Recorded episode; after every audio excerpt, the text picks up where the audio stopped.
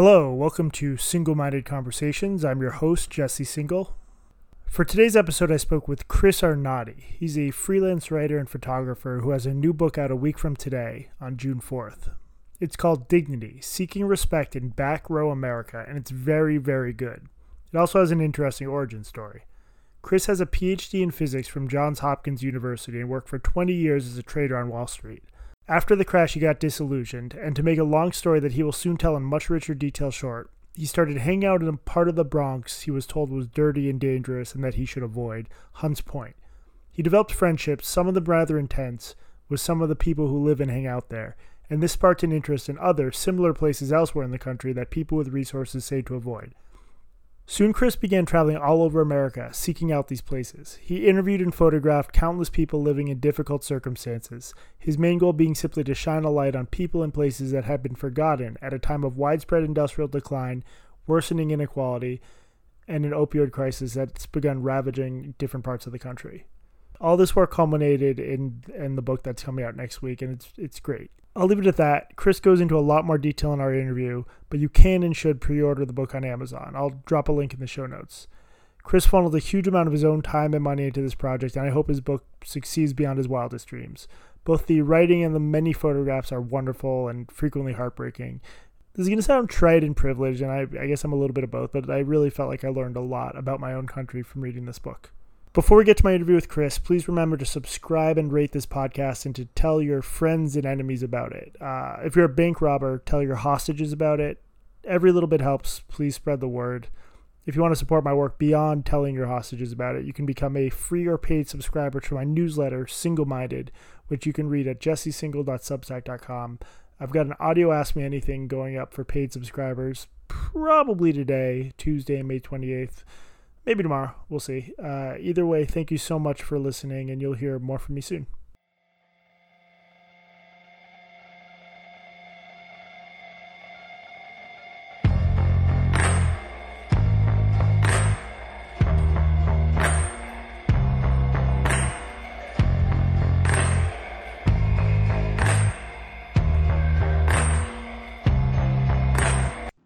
So yeah, I mean, let's just let's start at the beginning with sort of your final days on Wall Street and what first sent you to Hunts Point to to start the project that would begin this book. How did that How did that happen? What made you realize you had to leave?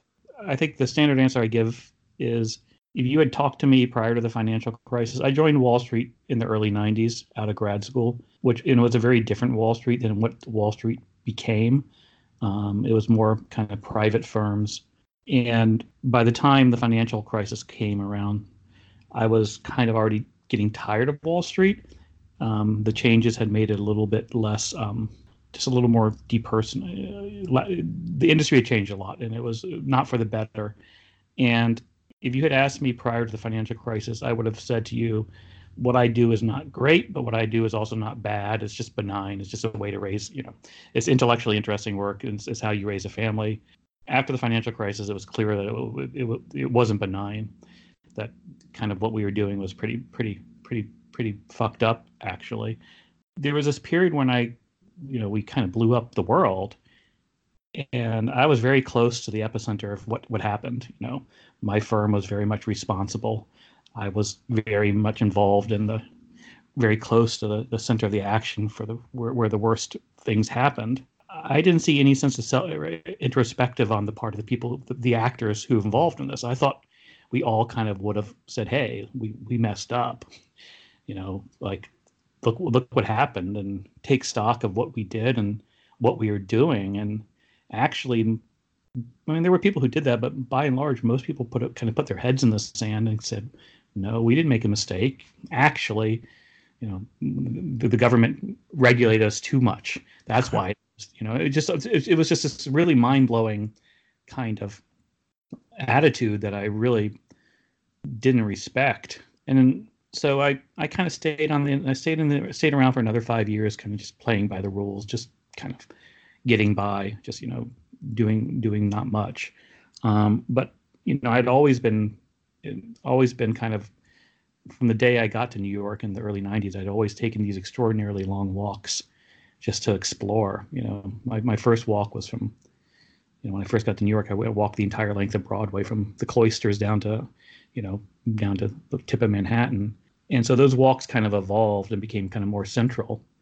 Um, and I started just going into places kind of where I was generally told not to go and, you know, the kind of rougher neighborhoods, places that were stigmatized.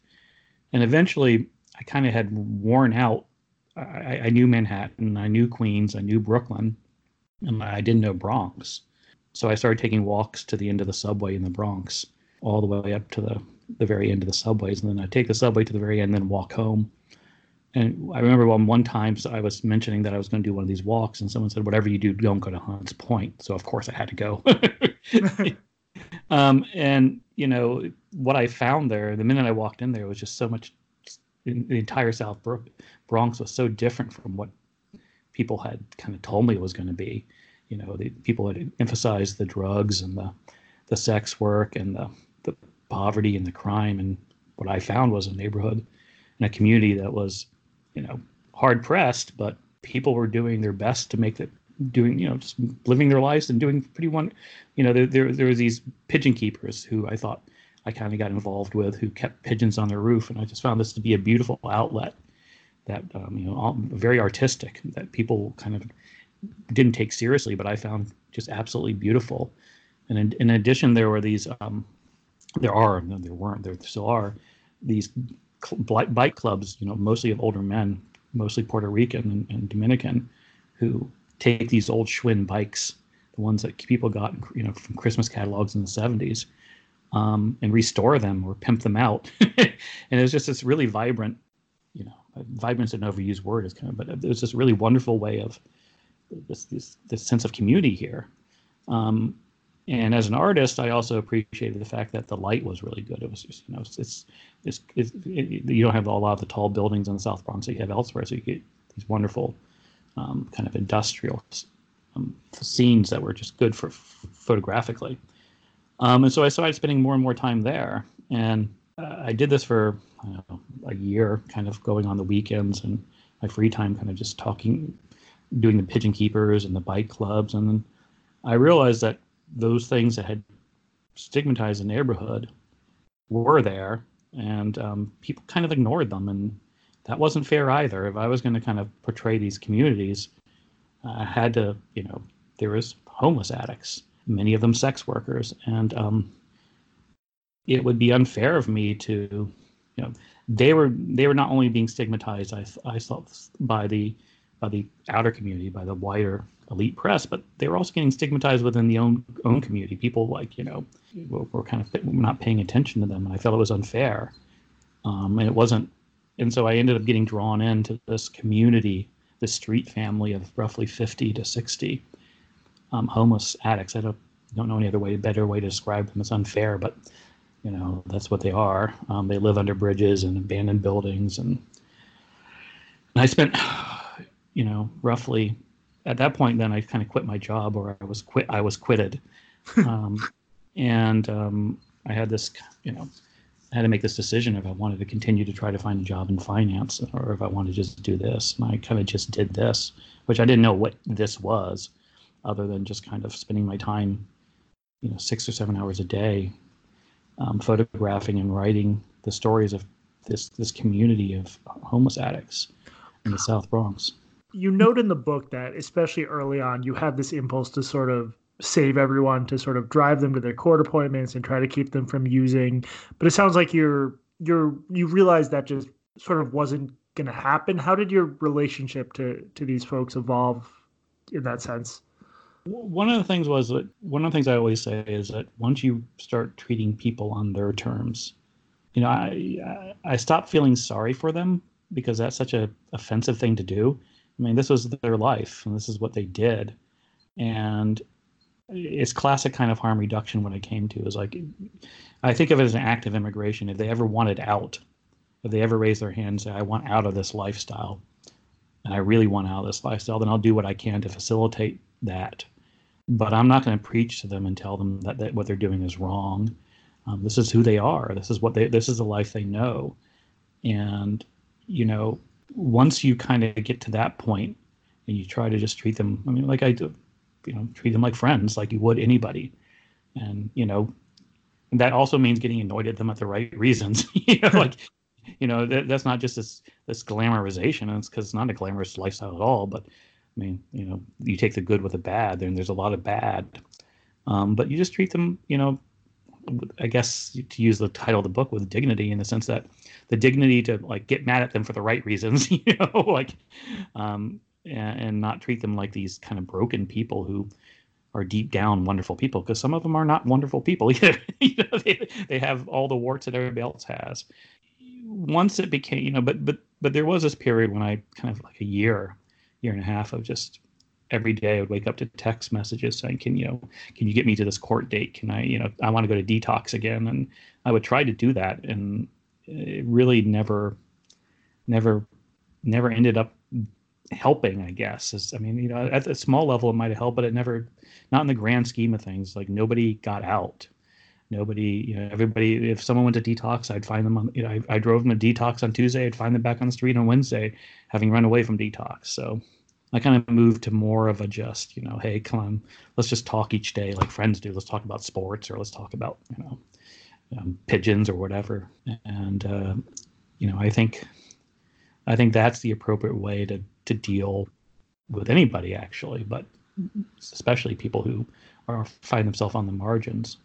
It, it's far from sort of the most important point of the book, but I was interested in your process of developing a ethical code as a journalist for how much help you were going to provide people and when you would give them money and, and stuff like that. Was that just sort of like a piecemeal thing figured out as you go, or what were your sort of values and principles in figuring that out? I, I, was fortunate. This was a personal project originally, so I don't, I didn't come up, I didn't come with a label of journalist, so I, I could do what I thought was right without having to, you know, hey, I, I look, I, I'm going to get, I get attacked for this, but I have no problem helping people. You know, if, if someone's especially in my early work where I wasn't working under the guise of any any um any any newspaper. If if somebody you know is, is when you when you know somebody and you know them well and they're they're withdrawing on the streets and they're vomiting, you know, it's hard just to walk away and say, nope, I can't help you. You know, I can't give you ten dollars. I can't, um, you know, take you to the dealer because that's just not, you know, I mean, I think we have a. I think journalism has a problem because it doesn't know how to behave around people, uh, you know, who who have less privilege than them. So it puts up this wall of saying, I can't do the following things, and what the following things means, I can't get involved, which is convenient at one level because it means you never have to really see that person in all the, you know, in their in their full in their full full sense of who they are it puts up this unnecessary wall. I like to think I worked more in the mode of, of a sociologist, sociologist or ethnographer who kind of tries to be part of the community by, by, but always recognizing that he's not part of the community because of the big differences. You know, I mean, most of the time, what it meant was helping people meant, you know, driving them to, to Bronx criminal court or um, meeting or putting money on their um, putting money on their account when they end up in Rikers. Um, but also meant buying them McDonald's, you know, or or when they're really desperate, sliding them twenty bucks or sliding them ten bucks, you know, uh, um, or just you know letting them use my phone or letting them use my computer. But I, I don't think there are good. There's no hard fast rules how to deal with this, other than just you know I think treat them like you would anybody who's a close friend, and you know, but also understand that you guys you come from a very different perspective and you have to appreciate that do you think that um i mean my pet theory is that journalism's class problem is getting worse because the traditional route of like being a middle class kid who goes to work at a local newspaper and claws your way up that's more or less gone. Do you think that some of the stuff we all miss that you try to uncover is that because journalism is sort of privileged kids like me and is that a big part of the problem here do you think? I, I, think that's part of the problem but i think that's i think the bigger problem is look i can only do this project because i didn't need to get paid um, you know i think there's a lot of journalists who could have done this project better than i could have but they, they couldn't take three four years of not getting any funding you know and i don't think any any newspaper is going to fund somebody you know hey just spend four years immersed in these communities um, they'd want, you know, where's my return for my investment? And also, you know, when I was pitching articles on poverty and stories prior to Trump's victory, nobody wanted them because readers don't want to read them. You know, people. I think journalists sometimes beat themselves up a little bit too much when they, when when when the reality is that a lot of the readers don't want to read about these stories. You know, so journalism has to journal they have to pay the bills, and so they're you know they can do a two-year study on poverty in the Bronx, and it's not going to get that many views. But I, I also I do think what your point is journalism being um, I think it's less about the route into it as opposed to where you where you, I think journal, journalists now to become successful have to follow a path that basically uh, that puts them in this kind of these communities that are very kind of either in DC or New York, um, and and certain neighborhoods in both. And I think then that that's a problem that it kind of uh, eliminates a lot of voices that need to be heard. And I, I, I, don't I don't think it's I don't think it's a problem with the journalists themselves. I think it's the industry they find themselves. And you can be a really well-intentioned journalist who has the best intentions, and you'll find that you know you get kind of funneled into doing these stories that kind of are like parachute journalism because the, the, the industry doesn't reward kind of long-term projects. Yeah, I mean, it, it, just when I was sort of a staffer at New York Magazine, I, I did have great support, but just the extent to which it's just it's sort of a tough sell to get like any sort of resources for in-depth reporting. Like when I got, you know, a, a hotel room in Philly for two nights to chase down a story, that felt like a, a, major victory. And I think more and more journalists are coming up in situations where that's just not a realistic possibility. Nobody would have funded this project, put it that way. I, the only reason I could do it is because I had money of my own.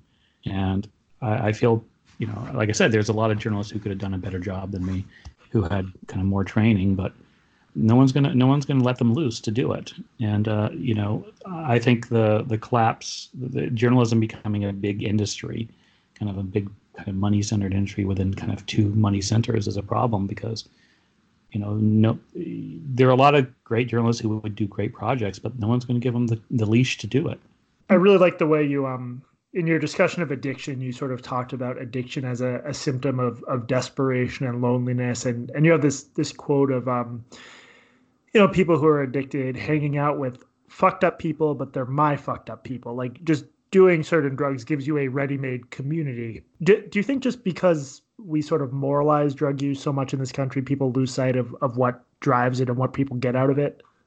I think there's that. I think people, um, I mean, one of the, I was kind of, I'm, I'm kind of shy to say you know, one one of the quotes I'll say, which I, I don't want to be taken out of context, is drugs are popular because drugs work, and I think the community aspect of drugs, that drugs, you know, the crack house, the drug trap, the um, you know the the space under the bridge where people shoot up is is is is, kind of, is a strong community.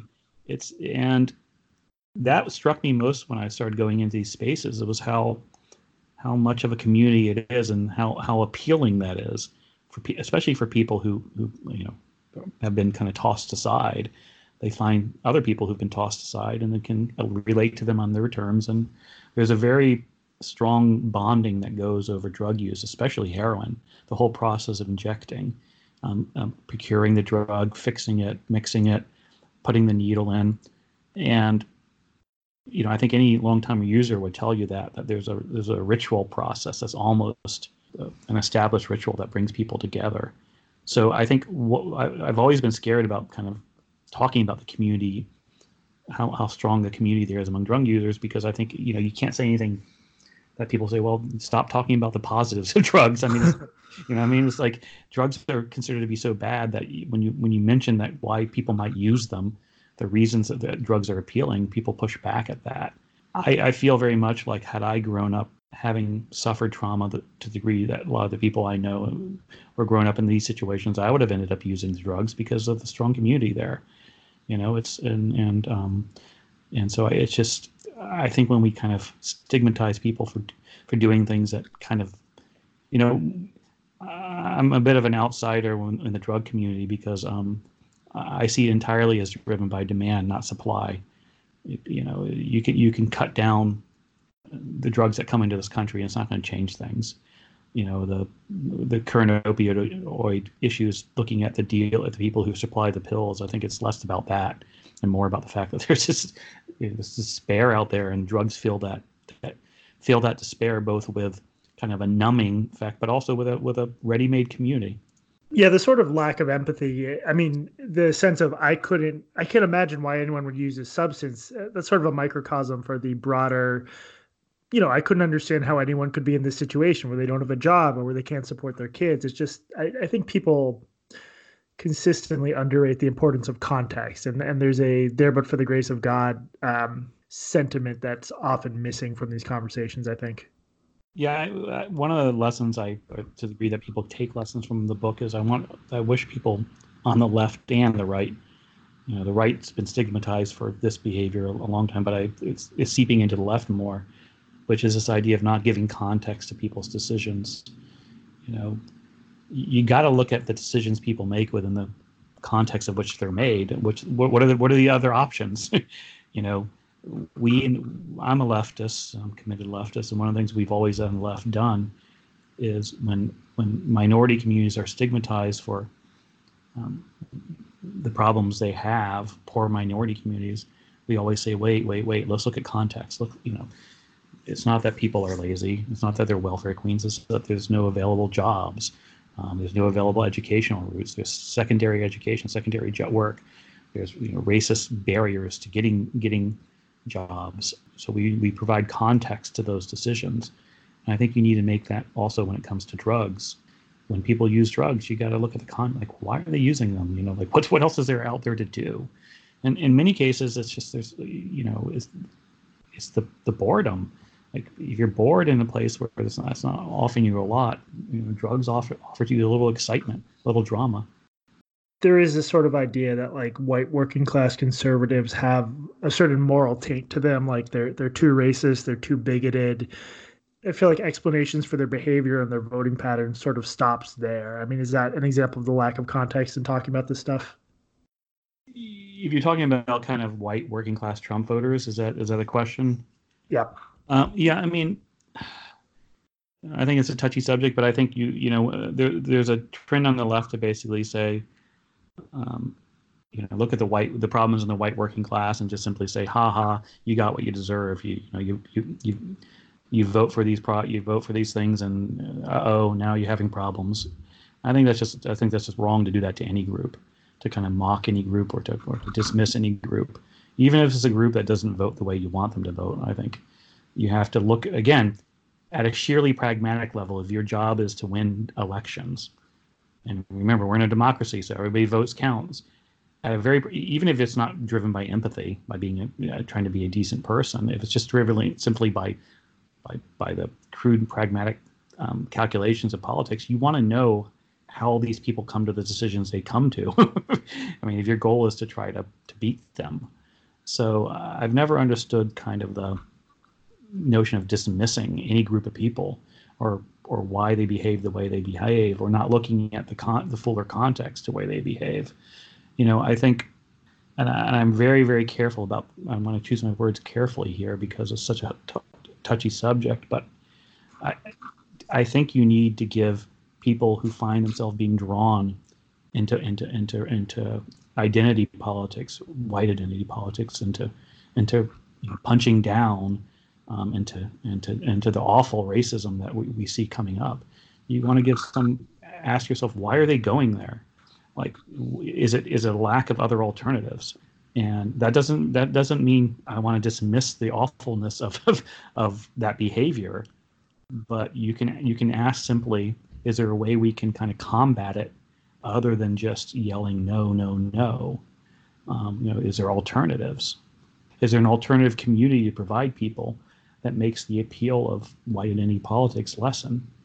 Did you get the sense, like, when you were talking, when you were in sort of poor white communities, I think what always maybe short circuits my own empathy a little bit, to be honest, is people who rely on Medicaid and food stamps voting for a party that's sort of to its core opposed to the provision of those sorts of social social services. Do people in your i mean not to oversimplify or overgeneralize but do people not realize that or do they not care because there's other values issues that that matter more to them i think it's the second one also i would just say just so I, I don't want people to think this book is about Trump voters. I think I think I think it's fair to say you can tell me if it's wrong that 80% of the people in the book didn't vote for Trump, um, and over half the about half the book is set in minority communities. So I don't want to, to um, but but to, to the, the, I think there's two things going on. One is a lot of people don't pay attention to when they vote. I think there's this, especially us in the us in the, what I call the front row, the educated elite, the kind of punditry class.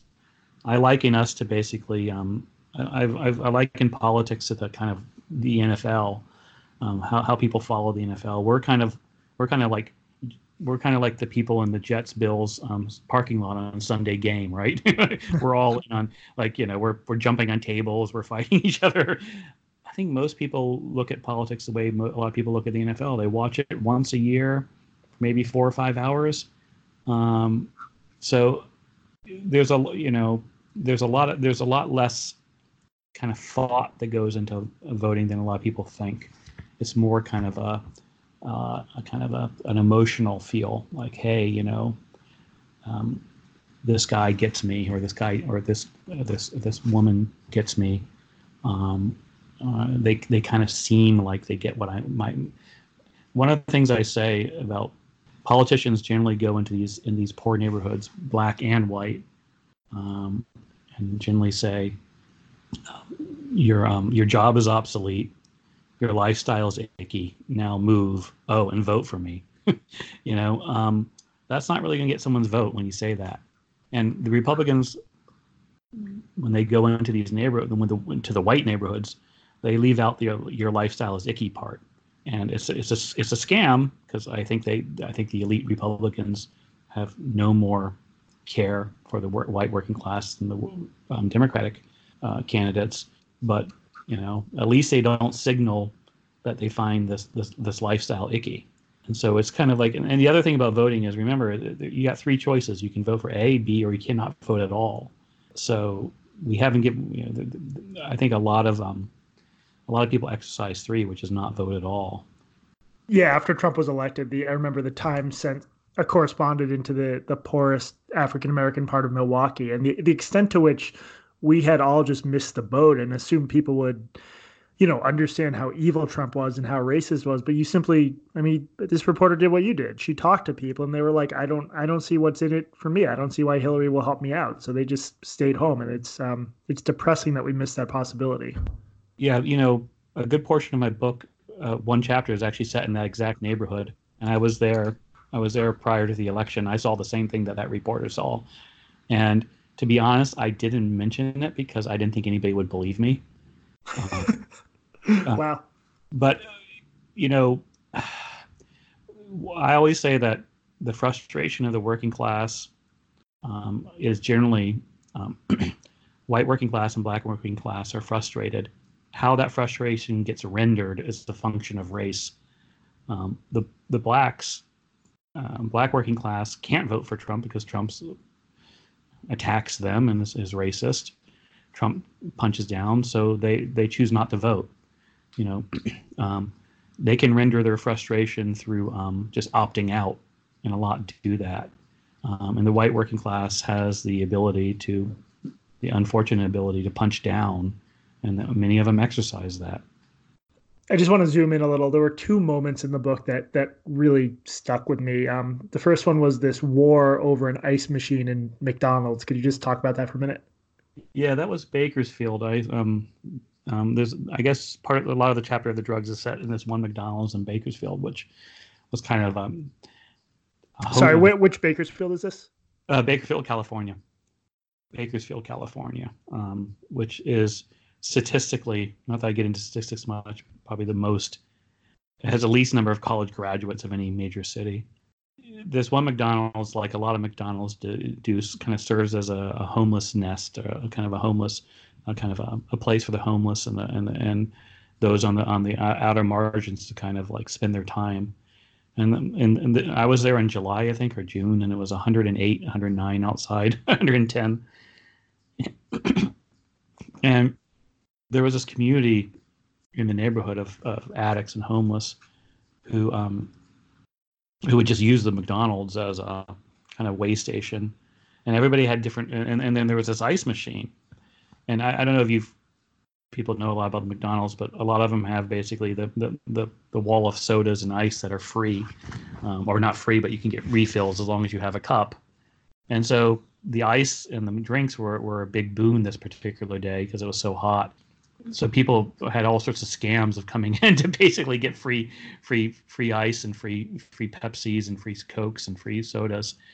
And it, it had gotten so bad over the years, I suppose, that they had this little cutoff valve in the back that the owner could, the manager could switch on or off, and it was this game being played for the, like the entire three days I was sitting in the McDonald's of, of these people trying to get their free drinks or their ice, versus the, this one particular manager, uh, the afternoon shift manager, I believe it was, who was just intent on not letting anybody steal from his McDonald's, and it was just this wonderful you know, I don't want to laugh about it because it sounds like it was just this wonderful, the creativity that people would come up with to kind of game the poor manager.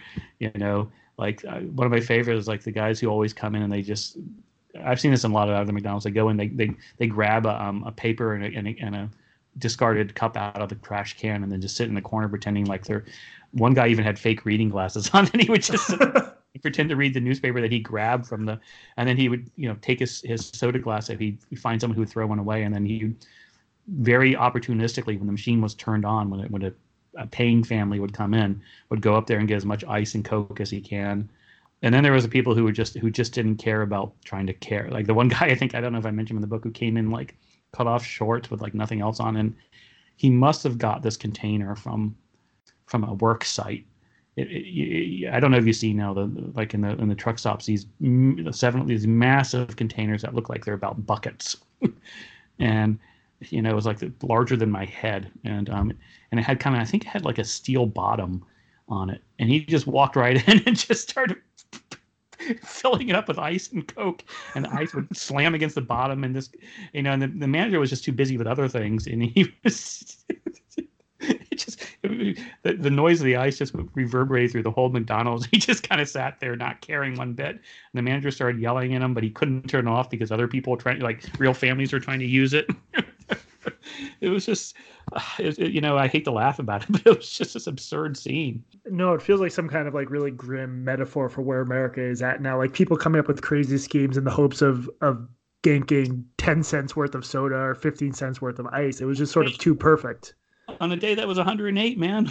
Yeah. you know, it was it was it was 106 by the time like nine in the morning rolled around. So I I, I was stunned that these guys, these guys and girls, men, women could could would panhandle out in the sun. I mean, it was just so it was so searingly hot. Um, and they would come in and steal ice and coke from McDonald's. the uh, the other moment in the book where I was like, "This is how can this even be real?" was the brickyard in um I think it was Selma, right? Yeah, Selma is um I, I try to use it as a metaphor for how little we've succeeded in terms of extinguishing racism. You know, people people celebrate Selma for these great, and they were victories. And I don't want to diminish the victories that were, were won in Selma, but the reality of what Selma is now is very different from that and um, there's just not a lot of work there, you know. And uh, so people were scavenging these bricks made from a, a brickyard, from a from warehouses that were being torn down. And as someone pointed out, the bricks were made by slaves, probably. And these people were cleaning them for I think twenty dollars or ten dollars a day to stack them. And it's just it was just an awful metaphor for kind of. And then the, the bricks were then being sold online. You know, this the only the only white person I saw was the guy who came in and the person who was buying the bricks to sell them for high end mm-hmm. restaurants. You know, that want a sense of looking old. You could buy these bricks. I forgot the price you could buy them for. To you know to refurbish like these upscale eateries and upscale bakeries and um, in in kind of towns that were not Selma so yeah, I, I, thought I thought it, it uh, it's a pretty strong metaphor for for so much. So so the in other words, the life cycle of one of these bricks is potentially created by slaves or, or low wage black workers created before the Civil War. Right, and then so discarded. They're in like a, a brickyard. It, was they they're made made to build warehouses. I think cotton warehouses that were being distinguished um, dismembered or whatever you call it, taken apart and I guess I was there in 2015, 2016. Yeah, and then and then they end up in a fancy gastropub that that the workers could obviously never afford to eat at. Exactly. This this idea that everyone is sort of like a freely choosing rational actor and like if there's no jobs where you live but there's jobs 200 miles away you can just pick up and move there. I, take it the sense i got from your book is you do not like that idea and you think we should put it to bed. Yeah um, i write a whole chapter i guess on called um, this is my home i believe i call it. Um, yeah, that you know, one of the things I try to talk about in the book is what I call non non credentialed forms of meaning. Like, I think the broader theme I try to I try to write about is at a more philosophical level is that kind of we the elites kind of only really value one form of meaning, which is the economic, and that's generally correlated with how much education you have. How much education you have means how much money you make, and so all these other forms of meaning, so faith, um, place, and race are not really allowed to kind of you know those are those are those are those are things that you inherit without having to do anything. You're just born in a place. Um, and those mean a lot to people and they should mean a lot to people because you don't have to do anything to get them. And you, you don't there's you, you, don't need any credentials to be a member of plattsburgh or to be um, you know uh, uh, to live in the adirondacks if your family was there for a few few generations. Um, and so this idea that people just just you know we should all be economic migrants in our country i think is really offensive and and tells us about the, how dominant we how much emphasis we put on the economic and in in, in the um, the business you know, how much we let businesses decide how our cult, how our society is shaped. That this this notion that somehow just being always willing to move and being a, always able to move is positive. I mean, there's just some people who like. One of the things I also talk about is how part of the reason we do this is because we, we can't really quantify the value of these other things. How I mean, how how valuable is faith? How valuable is family? How valuable is you know living all your life in one place and, and having connections and community? We, we we just can't put any kind of dollar value on that, so we just say it's useless. But I think it's very valuable. I mean, it's, it's, it's all some people have and to get at a much more pragmatic level, when you tell someone to move, especially in a dying town, you're asking them to give up their one asset they own and sell it into a falling market. you know, and that's also just it's just the reality of how moving is much different. And I say the other issue I think is is it, it underestimates how important family is to some people. You know, one of the one of the people I, I mentioned in the book I'll never forget is a younger woman who I met in the McDonald's in East LA in a largely Mexican American neighborhood. Who, and, and she, I met many many like her, um, kind of young kids who young adults who couldn't go away to go to a better college because they they have to stay for their family. You know, in her case, she was going to go to East LA Community College because she was her mom's translator her mom was first generation Mexican American and hadn't learned English, and she, as a as the oldest daughter, was bilingual, and so she her mom needed her and her family needed her, so she was going to stay. And I think there are so many instances I've met of kids and young adults who have to stay or want to stay because of family, because what family provides for them or what they provide for their family. So I think in many ways, you know, this kind of simple just move is uh, doesn't understand the realities of, of of a lot of the working class and what and what they value and um, and and and what their their daily life is like. I've been on a kick lately about the, in, to my mind, very overgeneralized, essentializing way we talk about race. And I thought a good example of that was the Somali community in uh, Lewiston, Maine, and and their their sense of race and divisions within sort of the black community in America. Can you just, just talk about that a little bit? Yeah, one of the things, and I, I, I, I'm, I'm loath to talk about too much because I don't want to emphasize it too much, but um, because I think it, there's so much more going on in Lewiston with the Somali community. But one of the things I that that shocked me was how many of them openly, just every one of them, said to me bluntly, Somalis were not originally um, located or settled in Lewiston. They did a secondary migration. They were they've come from Minneapolis and Atlanta um, to Lewiston. Uh, I believe it was only one original t- t- Togolese, Tong, family was settled there in 93 or 94. And subsequently, it's become a, a, a strong community of Somalis. But the Somalis moved from other places. And when I asked them why they moved, there are very many of this. The answers were all variations of well, this is a white town, and uh, you know that means better education, that means safer, or we had a bad experience in in, in the black community where we were we were where we were put. So, you know, I think, you know, one of them said it. I, I forget the exact quote. And said to the to the phrase was, "We unfortunately have the same sense that um, it's better to be in a white town than to be in a black town." So they had moved to Lewiston partially because they were drawn by the safety of the town and what they perceive to be um, a safer town and what they perceive to be a, a better educational system. That that tells you a lot about what Black Americans face in their communities. That that the the the, the, the, the structures are so bad there that the Somalis want out. The, the yeah. New, the the new the new the new immigrants want out because they want something quote better and I don't want to put words in anybody's mouth or put or speak for a community that's not mine. So, but be, you know, I don't want to overgeneralize too much. Yeah, no, I mean, I, I found that part depressing as hell. But as you as you alluded to, I mean, there is a a bright side of that story, which is the Somali community there really did um, basically revitalize this more or less shuttered downtown area, right?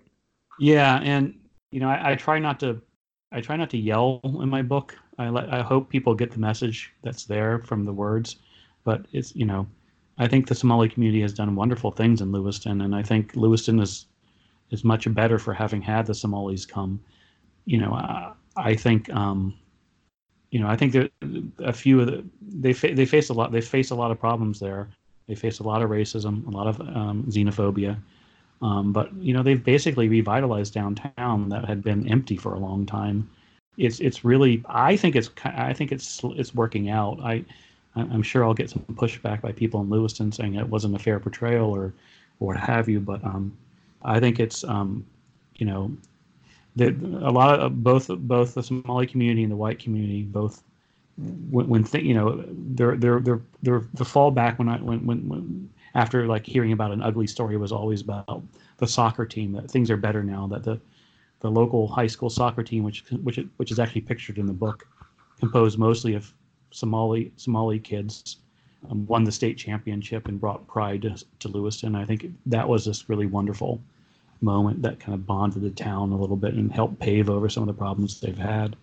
I, I do feel like, especially compared to certain parts of Europe, like obviously we don't integrate immigrants perfectly, and there's obviously a lot of bigotry and xenophobia, but it does seem like that that basic ideal of an America people can come to, and within a generation or two, they're just full blown Americans I mean, it, it seems like that's still happening and still working at least to a certain approximation, right? Definitely. I, I look. Part of this project was done under the guise of.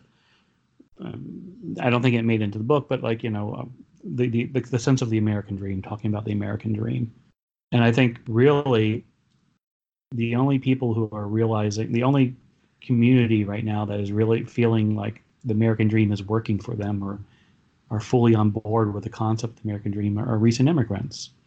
I, I wrote primarily, I wrote only, I believe, about Somali immigrants in my book, um, and, and, a few Mexican Americans. But I spent, I've spent a lot of time among Mexican Americans, uh, especially in El Paso and East LA and and Reno and and Houston. And um, I think there, if there's any any community now that's really feeling you know the American dream is working for them to, to the more than any other community. It, it's recent immigrants, um, and I think the Somalis would generally say the American dream is working for them. Although I'm not so sure about the other community of Somalis I was with, which was in Nebraska. That that seemed to be less hopeful than what was going on in Lewiston. You, um, I'm curious about the process of taking presumably thousands of photos and then narrowing them down to maybe a, a, few dozen in the book. When it when it came to photos of people rather than streetscapes, was there anything in particular you look for? is it too much of an artistic, intuitive process to even describe it in words? Well, it, it's it's so impossible to describe in words. I let somebody else do it for me. I let the art editor of the of of sent of the of the publisher handle the book. I. I, I handed him a um, a disc with seventy four thousand pictures on it. oh my god!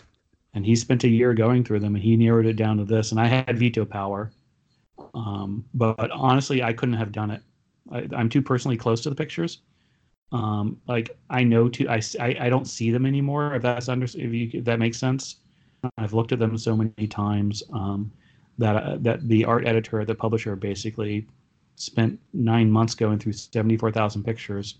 I had helped a little bit by turning like putting them within kind of like themes, but um, he narrowed them down, and um, I vetoed. I vetoed a lot because there are some people I just didn't feel like would benefit from having that picture out there, or would uh, I don't even benefit. I think it would be unfair for them to have that picture out there. Even, even though everybody agreed to be photographed, everybody knew what was going to happen with the photograph. I still think there are some cases where it just doesn't make sense to put that photograph out there, especially when I write about them. So um, I vetoed a lot of pictures, but otherwise, the art editor did it, and I, I was I was impressed with. I mean, there are some pictures I would not have chosen, and I think that's a good thing. um, but yeah, seventy-four thousand pictures is almost impossible to choose like to forty from, man. Are you um obviously when you were sort of traveling around, you couldn't integrate yourself into communities the way you could in um in the Bronx, but are you still in touch with a lot of the folks you met on the road? Unfortunately, not as much as I would hope, because quite honestly, is um, their life are pretty transient. But one of the things I found really fascinating is the U.S. is finite, which is something that doesn't seem that when you're driving across it. But by the 20th time you've driven across it, like the last trip I went on, I was in El Paso, and there was this guy who I took his picture. He didn't. He's not in the book, and the picture's not in the book. But it's one of my favorite pictures. An older man. I think he's 85, and I spent an afternoon with him in El Paso like four years ago or so. And I came back like six months ago, and there he was. He was still there, and I, you know, I gave him his picture, and um, he's going through dementia, so he didn't re- really remember me. But I thought that was really cool that I could find him. Similarly with McDonald's, um, I'm like, oh, this is eight, this is exit blank in Ohio. That's that's where Steve is, you know, and there he is. There's Steve two years later, sitting at the same table, you know. So one of the things I'm going to do when I have the time after the after the book launch is to um, kind of drive across the country and give copies of the, of the book to people I had promised to give copies to, who you know I met four years ago or three years ago. The best way I'm going to find them is to simply just show up at the McDonald's or or under the bridge where I originally found them and, and kind of do some detective work and try to track them down. For instance, like the cover, the cover photo, we had to get a release for that because it because it's for marketing purposes. Um, I had to go back to to um, to West Virginia to find them, and it took three four days to find them. Um, but I found the I found the couple. I had taken their pictures like two and a half years before, um, but I found them uh, after three days, um, and got them to sign, you know, releases and uh, and then paid them for the pictures. What um what left you feeling hopeful or at all optimistic about about all this stuff? Um, I, there's two answers. One is um, absolutely everybody, no matter everybody treated me decently. I mean, I, I can't, you know, when when you're on the road that much, and you're an outsider. I mean, I, I can't tell you the number of times I was the only white person in a community or or, or a building or or, or a hotel um, or a neighborhood and, and how decently everybody treated me or how I was clearly an outsider when I walked into a church, um, you know, kind of in scraggly long hair and um, clearly this was a community church like you know where everybody knew everybody. And here's this outsider who just walks in with a camera.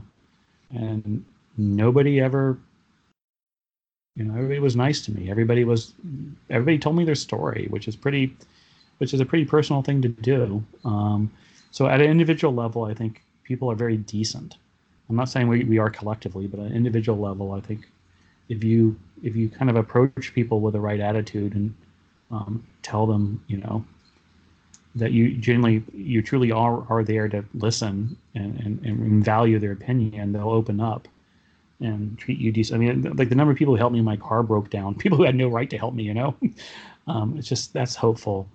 Um, the second one is um, is immigrants. Um, you know, the, the the communities like the Somali community. Um, like um, like the Mexican American communities in El Paso or or East LA, who are um, who are reminders who remind who who I think often reminded me that things are working out. You know, I mean, like there a lot of what we take for granted, a lot of people would love to have, and um, and and they're a reminder that people, you know, we don't have it that bad.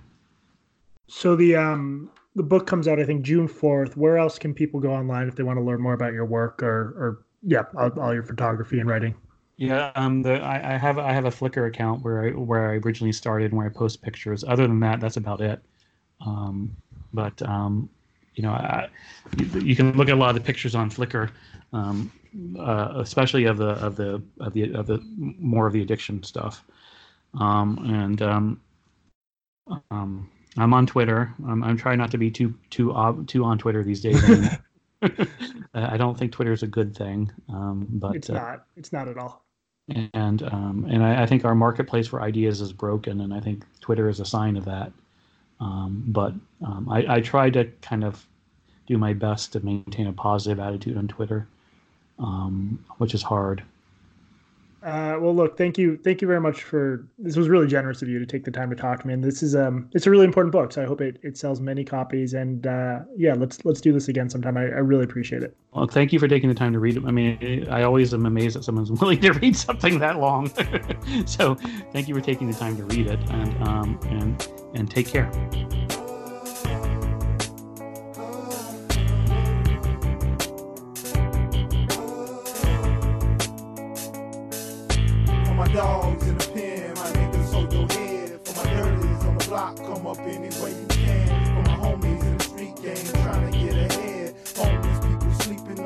Sidewalks for beds. For the babies born already on dope. Straight to his veins from the Coast Guard boat. Baby daddies, it ain't too late. You can't participate. Baby mamas, I know what you're going through. So sorry to disappoint you. Ghetto children, you the spark. You the energy, you the heart. To the grandmas, you the glue. Cause you know things fall apart. To the PPs, the POWs, MIAs, to the ARs, to the HKs, to the M1s, to the AKs, to the comrades on the grind. Let me see who comes to mind. To Oh yeah, I can't